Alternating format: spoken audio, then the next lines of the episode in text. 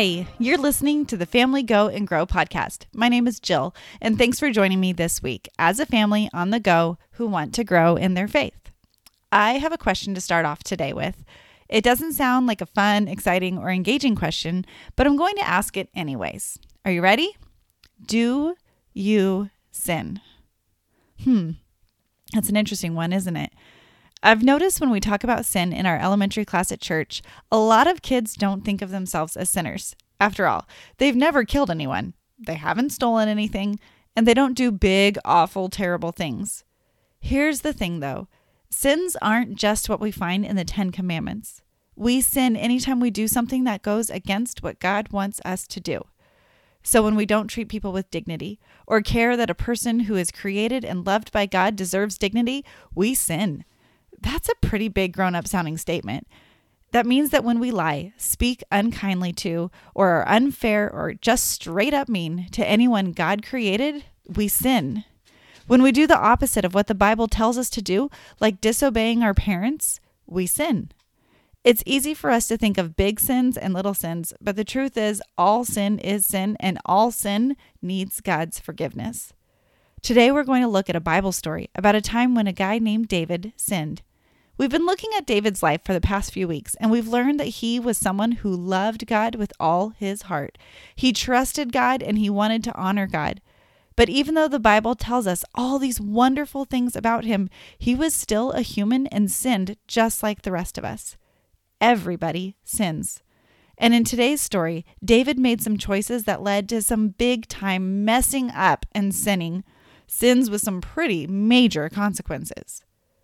In the Bible, in the book of 2 Samuel, David finds out that King Saul has died. David was anointed by Samuel to be the next king after Saul. So David became the new king, and David's palace was a tall building in Jerusalem. One evening he was out on his rooftop and could see all around. And from his rooftop he saw a beautiful woman, and he fell head over heels in love with her instantly. The woman's name was Bathsheba.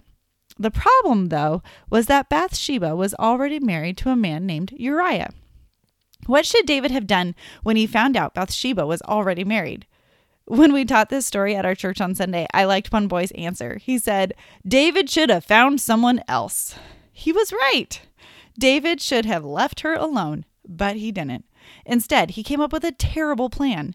Bathsheba's husband Uriah was in David's army, so David sent a message to the commander of his army, telling him to put Uriah at the front line of battle. Because the front line of battle was where the fighting was the fiercest. Most of the soldiers on the front line usually got killed. David knew that if Uriah was killed, he could have Bathsheba all to himself. That sounds like a terrible, horrible, evil plan, doesn't it? Well, the commander of the army obeyed David and put Uriah on the front line, closest to where the fighting was the heaviest, and Uriah was killed. So David made Bathsheba his wife. But the thing is, this isn't a happy ever after fairy tale ending. The Bible tells us in 2 Samuel 11:27, the thing David had done displeased the Lord. David realized how he had sinned and done something terrible. We read in another book of the Bible, Psalms, which was written by several people, including David. Psalm 51:1 is a prayer David wrote to God after he realized how he had sinned.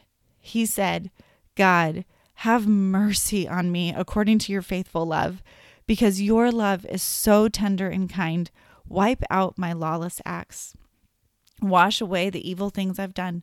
Make me pure from my sin.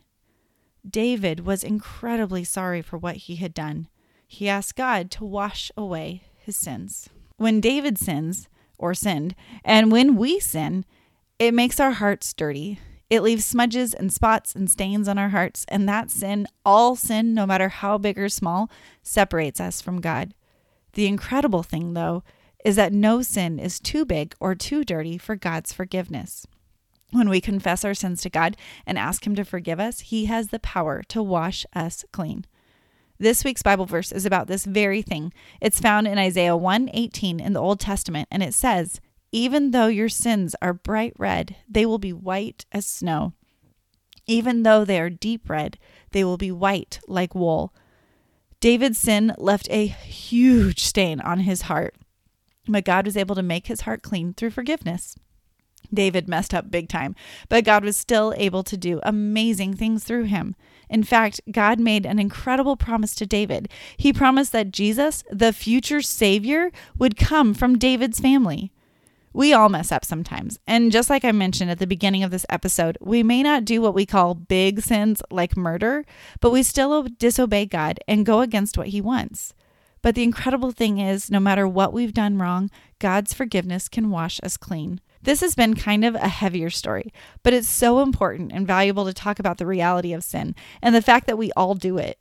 But because of Jesus, we get to experience forgiveness and a relationship with God forever. Take a moment to share with one another what you learned from this story. Do you think God could forgive you for doing something as bad as David did? Why or why not? What do you learn about God from this? Then maybe play a worship song that you all love and sing along, using that song to thank Jesus for dying for you and for washing your heart clean. We'll be back next week with another true Bible story, and it'll kick off our Christmas season. Thank you again for joining me for the Family Go and Grow podcast.